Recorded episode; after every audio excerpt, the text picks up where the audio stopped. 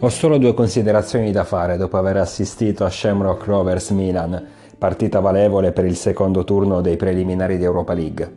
Innanzitutto, gli irlandesi, secondo me, possono fare qualunque cosa nella vita tranne che giocare a calcio. E in secondo luogo, il Milan è ancora incompleto e necessita di rinforzi. Dico questo pensando a Gabbia, lo vedo ancora troppo insicuro soprattutto quando viene messo sotto pressione. Inoltre serve un quarto centrocampista, magari che dia il cambio a che sì. Quindi un centrocampista sì di qualità, ma anche di fisico, di centimetri, di muscoli.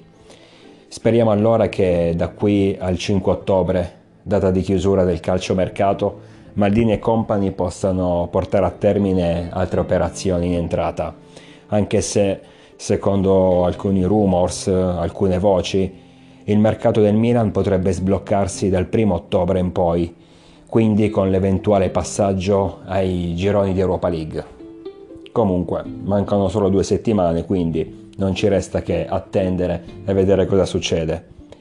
Adesso però facciamo un passo indietro e torniamo alla sera di giovedì 17 settembre, quando, in quel di Dublino, il Milan batte 2-0 lo Shamrock Rovers, definito da tutti come la Juventus d'Irlanda, ma credo più che altro per il grande numero di trofei vinti in patria. Reti di Ibrahimovic e Cialanoglu. Cialanoglu che tra l'altro aveva fornito l'assist per l'1-0 ad Ibra ed Ibra che a sua volta, dopo averci fatto tanto penare in sede di rinnovo, è risultato essere subito decisivo. Sinceramente ero conscio della pochezza, della mediocrità del nostro avversario Infatti nei giorni precedenti alla sfida la mia unica preoccupazione era rivolta alla tenuta fisica, alla preparazione atletica, essendo molto differente tra noi e loro, in quanto lo Shamrock ha ripreso l'attività agonistica il, il primo agosto, dopo il lockdown. Quindi è arrivato alla sfida di giovedì sera con circa 13 partite ufficiali nelle gambe, mentre noi giusto 4 amichevoli, 4 sgambate, eh, ve le ricordate, contro Novara, Brescia, Vicenza e Monza, nulla di così impegnativo. Alla fine però sinceramente questa differenza fisica non l'ho notata, non si è palesata in campo ma qui a mio avviso siamo stati bravi noi perché imponendo il nostro palleggio li abbiamo fatti correre a vuoto. Infatti la vittoria dei rossoneri è stata netta e questo dato si rafforza prendendo in considerazione due aspetti. Da una parte il risultato a nostro favore poteva essere più largo e dall'altra i pericoli portati dallo Shamrock Rovers sono stati veramente pochi. Io non mi esalto, abbiamo fatto il nostro compitino senza eh, infamia e senza lode. Abbiamo fatto la partita che dovevamo fare, evitando inoltre brutte figure perché si sa che in queste situazioni è più da perdere che da guadagnare. Abbiamo portato a casa qualificazione e partita. E questo è sicuramente un ottimo biglietto da visita in vista del, della prima di campionato domenica sera a San Siro contro il Bologna di Mihailovic squadra sicuramente abbordabile, ma nettamente più forte e più preparata rispetto agli irlandesi. Sono tuttora curioso di capire se ci sia un filo conduttore tra il bel Milan che abbiamo ammirato negli ultimi due mesi della scorsa stagione, quelli post lockdown per intenderci, e il Milan che sarà in questa nuova stagione.